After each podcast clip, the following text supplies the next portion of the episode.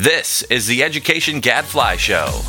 So Lincoln Chafee is either A small woonsocket law firm that handles trusts and estates, B, a soft rock duo famous for their 1978 hit Kiss on My List. Ooh, that's tempting. Or tempting C, answer. The parent company of Lincoln Logs. What does Gadfly say? Good morning to Mr. and Mrs. America, from border to border, coast to coast, and all the ships at sea. This is your host, Kevin Mahnken of the Thomas B. Fordham Institute, here at the Education Gadfly Show and online at edexcellence.net. And now, please join me in welcoming my co-host, a first-time guest of the Gadfly Show, so take it easy on her, Ellen Alpaugh, the Lincoln Chafee of education reform. See, I intentionally picked Lincoln Chafee because I figured there was a possibility that maybe you haven't been keeping up with the news, maybe you don't know. Oh, exactly. I know. Well, okay, so I'm running for president. I'm gonna put this to the test. Okay, I've written up a multiple choice question about who Lincoln Chafee might be. Okay, so of these four, Ellen, try to see who or what Lincoln Chafee is. I'm gonna give you a hint. It's concerned with Rhode Island. Okay, so Lincoln Chafee is either A small woonsocket law firm that handles trusts and estates, B, a soft rock duo famous for their 1978 hit Kiss on My List. Ooh, that's tempting. Or tempting C, answer. The parent company of Lincoln Logs. Which of those three? Is it C? It's no, it's not. It's none. It's none of the above. D, Lincoln Chafee is the former senator, current of Rhode Island. Or recently former governor of Rhode Island. Yeah. As you may have seen, he was present at the Democratic presidential primary debate, the first one of the season. Now, we were kind of looking at that. What did you think of sort of some of the performances? Were you like thumbs up, thumbs down on any of the candidates? Yeah, I think Hillary did pretty well, and yeah, I don't know. Yeah, she looks like she is probably the front runner. I mean, that's sort of what everyone assumed at the outset. However, after like 6 months of relentless criticism, maybe people were starting to get doubts. I think she really reasserted herself last night as the candidate to beat. I was not crazy about the performances of everyone else. Mm-hmm. Martin O'Malley looked like he's basically running for vice president, trying to flag the Glass-Steagall issue and see if he'll get a vice presidential nod. Bernie Sanders looks like he's running for president of the student government at Sarah Lawrence College. I mean, it's just not so. It's not like the lineup of titans you see for the Republican. Yeah. And now actually our first question has to do with the debate last night. So I'm going to throw it over to Clara to ask our first question. The first Democratic presidential debate was last night. Was the lack of discussion around K-12 education concerning? All right, that's an interesting question. As you mentioned, there was really very little discussion of education. I mean, none of K through 12 education, right? Yeah, nothing on K through 12, but there was some mention of college. Yeah, higher ed got some discussion. They sort of all the candidates have like pet college affordability plans, how to reduce tuition costs and so forth at state universities. But what about you? Do you? I mean, is this basically just a case of it being a pretty non-sexy issue? They're not going to mention it, and no harm, no foul. What do you think? Well, I think it goes beyond it not being a non-sexy issue. I think the candidates are really scared to make a stance on this. It's super divisive. Anything that they're going to make a stance on, whether it be standards or school choice or anything, they're going to lose as many voters as they may gain by doing so. That's my thought. And it also speaks to, I mean, it's also supported by the fact that Democratic candidates just recently declined an invitation from Campbell Brown to speak about this very topic at the Education Summit later this month. Yes, it sounds like, you are quoting from our brilliant colleague Kate Stringer's piece castigating the Democratic candidates for not going to this 74 candidate forum. That's correct, Kevin. And that does strike me as sort of a case of political cowardice on their part. Now, I mean, my impression, because I also happen to write a little piece about this, although you weren't good enough to bring that up, it was that basically these issues that don't get brought up in political campaigns, that there issues that don't end up being talked about, they don't end up ever being addressed either when the candidates come into office. That is, political scientists have sort of looked at this, and what they found is that candidates end up making promises, and presidents end up keeping promises. Presidents prioritize delivering on things that they have promised to their base, even if that's just in the primary, you know. And then they get through the primary, and they're running in the general election. They're going to do fine, but they always end up going back. I mean, President Obama campaigned on healthcare reform.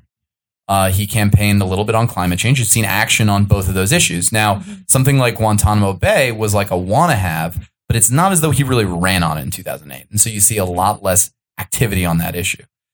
Now, I mean, do you suppose that if we heard anything on K through 12 from these guys, it would be anything groundbreaking or?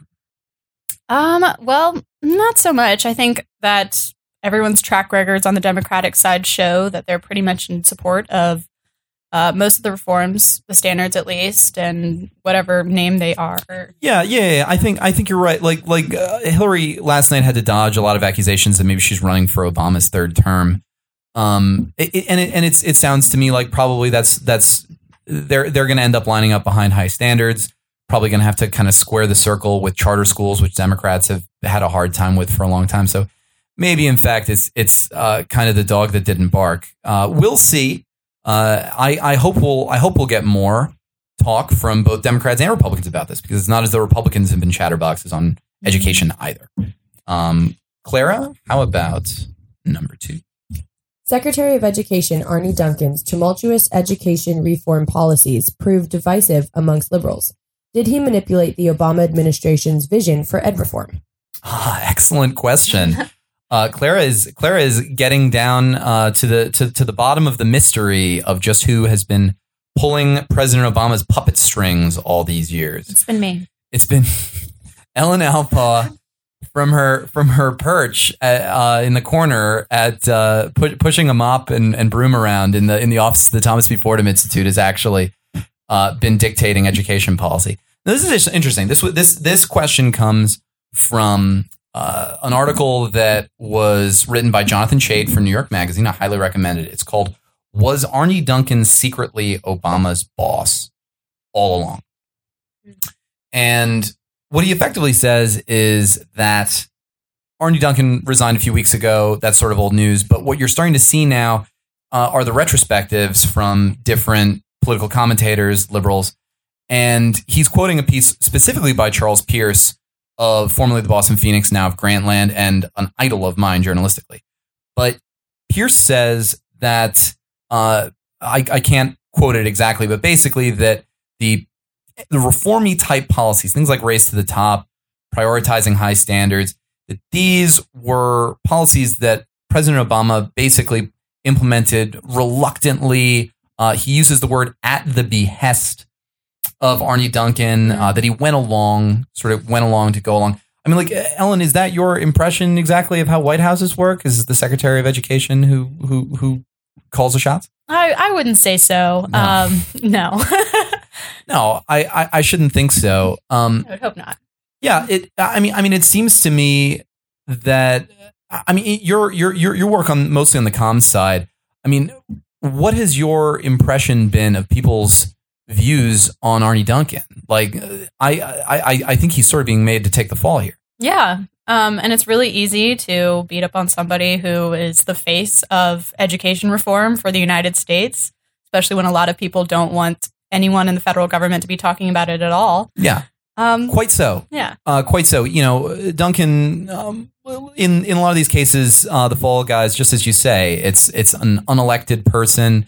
It's somebody who was sort of thrust in a role and made the face of a movement or a set of policies. So Arne Duncan is convenient for that. In that way, he sort of reminds me of Eric Holder, former attorney general, who people speculated was like Obama's lightning rod, that these figures were being kept in place because they sort of allowed liberals and conservatives to both beat up on this straw man, and Obama would escape unscathed. I have to say that the argument seems to me to be a fallacious one. These liberals, a lot of them are saying, boy, it's too bad Arne Duncan got to run education for the last 7 years. If only the president had known, if he'd ever looked at what was coming out of his Department of Education, which is obviously absurd. It reminds me of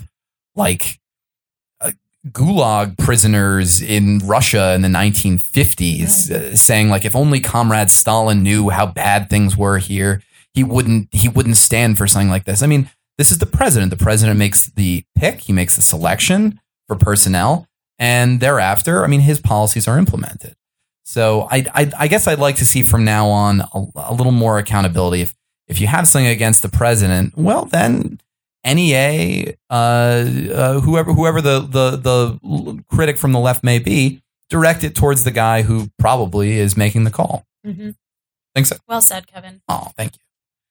I'm going to throw it over now to Clara for number 3. Politico recently wrote that Common Core has quietly won the war. Is it true? Is the great battle of education reform over?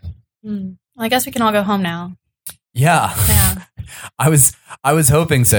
Our human resources guy will be happy that we don't have to rent out the office space anymore. Job well done. We can just I can go back to hang gliding lessons. This is all right. No, this is a claim that was made in Politico the other day. It was 2 days ago. Basically speculating that after years now of work setting up the consortia, writing the standards, getting states to buy in from the National Governors Association, that effectively Common Core is now just a fact of life. Mm-hmm. It's in place now, I believe, in 42 states. The District of Columbia also has it. You've had 2 or 3 states, South Carolina, Oklahoma, who either initially adopted it and then pulled out, or who simply never adopted it in the first place. But for the vast majority, what was the figure actually of kids who are in classrooms with Common Core? I think it's about 40 million right now. That's 4 in every 5 kids. Is it 40? Yeah, 40 million. Well, okay, yeah. It's 80%. So yeah, that would be 4 out of 5. Yeah, 40 million, 80%. Yeah. The vast majority, therefore, are in states with Common Core. I mean, does this strike you, Ellen, as kind of a bit of a preemptive declaration of victory? I mean, are we actually? What's your assessment? Are we actually there yet? The battle is only half won, I say. Yeah. Okay, General Eisenhower. All right. Yeah. Yeah. So Common Core, I think, has pretty successfully been adopted by most states. I think that's hopefully the way it's going to be. But the next challenge is definitely making sure that the tests that are supposed to measure how kids are doing with these standards are actually measuring what they say they're supposed to do. They're actually aligned to Common Core. And then beyond that, there's communicating those results to parents and students and finding a way to deal with the fact that a lot of these kids who have previously been told that they're doing okay are actually really not. Yeah, that's what we've addressed on the flypaper blog. A lot of the it's the proficiency illusion, mm-hmm. the idea that we've now been telling generations of kids, generations of parents, your kid's doing fine, don't worry about it. Yes, of course, there's an education crisis in this country, but it has nothing to do with darling little Aiden. Mm-hmm. I hate that name. Unfortunately, now, eventually, there's going to come a time when you set your sights a little higher, where unfortunately you're not going to be able to deliver that comforting message anymore. Mm-hmm. I think the other point, the one last thing that we have to settle here is the political question. I mean, you're very right, Ellen, that implementation is important, and that's on the job of ed reformers to hold people's feet to the fire, but politicians have a role here too. Once a policy, especially one that's not produced by federal statute, like a lot of Common Core critics claim that it was, but one that was voluntarily adopted by the states, once it's put into place, that doesn't mean that it's set in stone, right? The President Bush, again, through statute, I mean, these things went through Congress. Notionally, they should have a little more staying power, but President Bush put in place tax cuts in 2001 and 2003. Those tax cuts have changed because government changed. Just off the top of my head, I mean, President Obama made Obamacare a thing. That the future of Obamacare is not set in stone either. So if we think we have a good thing here, my understanding is we need to make sure we preserve it. Especially where now in 2016, we've got politicians running for president who are making it basically the point of their campaign, some of them, repeal Common Core. I mean, it seems to me that there are, who is it, Bobby Jindal, Chris Christie, who's running against this? I mean, there are figures who actually hate Common Core. Oh, yeah. I'd say like most of the Republican cohort, right? Most, not all. I mean, obviously, prominently Jeb Bush. But I mean, if you care to speak about Common Core, it seems as though and not a few liberals as well. If you speak about Common Core, generally speaking, you're bringing it up to condemn it. Mm-hmm. So I don't think we've turned the page yet. But hopefully we've reached, if not the beginning of the end of the beginning. I believe now we are going to transition to my main man, David Griffith, for our research minute. After a quick word from our sponsor, Lincoln Chafee, Estate Trust, serving Woonsocket, Rhode Island since 1931. And now welcome our guest today, the Jim Webb of education reform. Could we call him that? You could not. I could not call you the Jim Webb. How about the Jeff Merkley, the Oregon senator? Merkley. Yeah. Oh, I'm getting confused with the German chancellor. I think they share one another's charms. It's that native charisma. Are you going to introduce me? Yeah, David Griffith. Of course, everyone knows who the Jeff Merkley of education reform is. Okay, glad to be here, Kevin. And he's going to share his homework, which was a study of the preliminary results of the Tennessee Volunteer Pre-K Effectiveness Study. All right, thank you, Kevin. That is the study we'll be talking about today, and it's an important study. What makes it important is its design. It's based on a randomized control trial, which is the sort of widely acknowledged gold standard for rigorous research in education and elsewhere. So this isn't the first time such a design has been used to evaluate a pre-K program, but it is the first time this method has been used to evaluate a scaled-up state-funded pre-K program, and we'll talk about the difference between those. For this study, the researchers are basically, they've been tracking the progress of about 3,000 students in Tennessee as they enter elementary school. About 2/3 of these students participated in Tennessee's pre-K program. And then of those 3,000, about 1,000 were evaluated more intensively. So for this group, the researchers sort of directly administered a number of skills tests that are, gauged at the pre-K level, obviously. And then also their teachers provided sort of annual ratings of their non-cognitive skills. So what did they find? Well, unfortunately, this is yet another disappointing pre-K study. The results are extremely discouraging. Like a lot of other studies, this one finds that participating in Tennessee's program does give kids a head start, so to speak, as they enter kindergarten along a lot of measures. But by the end of kindergarten, this advantage had basically disappeared, a lot like it did in the famous Head Start Impact Study. And worse, by second grade, the kids who participated in the Tennessee pre-K program actually scored lower than the kids in the control group on most of the measures. So since the studies come out, lots of some pre-K advocates have sought to downplay it and arguing that Tennessee offers has a lower quality pre-K than other states. It's not clear that there's much evidence that that's actually true. And moreover, these results obviously fit into kind of a pattern that we've seen elsewhere, which is these sort of clear initial benefits followed by this really rapid fade out as the kids enter the K-12 system. So as authors Dale Farron and Mark Lipsy note, there is some as yet poorly understood interaction between the pre-K experience and the experience children have in subsequent grades that fails to carry forward the momentum they gained in pre-K. So at least for me, all of this is pretty depressing. If you believe, as I do, that high-quality pre-K does have the potential to change the lives of many underprivileged kids, as it seems to have done in a lot of the early studies like the Perry Preschool Study and Abecedarian Study. So unfortunately, we're operating with fuzzy definitions of pre-K and high quality, And it's not clear if we can scale that sort of success. All right.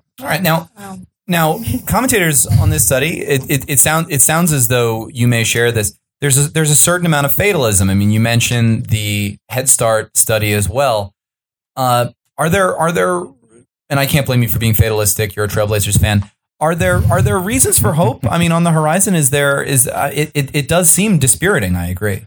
Yeah. Well, so as Audrey was mentioning before we recorded this, there is this evidence, from these long-term studies that actually the benefits of pre-K can sort of disappear or become dormant for a number of years, and then sort of reemerge in the data later in life. So even though they don't show up in test scores, in the K-12 years, sometimes it does seem like these like kids do better once they're adults. The problem is basically that there's a 30-year time lag, between the point at which we offer pre-K and the point at which we know if those results actually occur, right? So it's pretty difficult to make policy, I think, based on benefits that won't show up for, until 2030. So I buy those studies, but it still leaves us in a pretty tough place, I think. Yeah, it certainly does. A tough and a lugubrious, sad place. Thank you very much, David Griffith, for stopping by to bring down the Education Gadfly Show this morning. And on that sour note, that's all the time we have for this week's Gadfly Show. Till next week. I'm Ellen Alpaugh. And I am Kevin Mahnken for the Thomas B. Fordham Institute, signing off. The Education Gadfly Show is a production of the Thomas B. Fordham Institute, located in Washington, D.C. For more information, visit us online at edexcellence.net.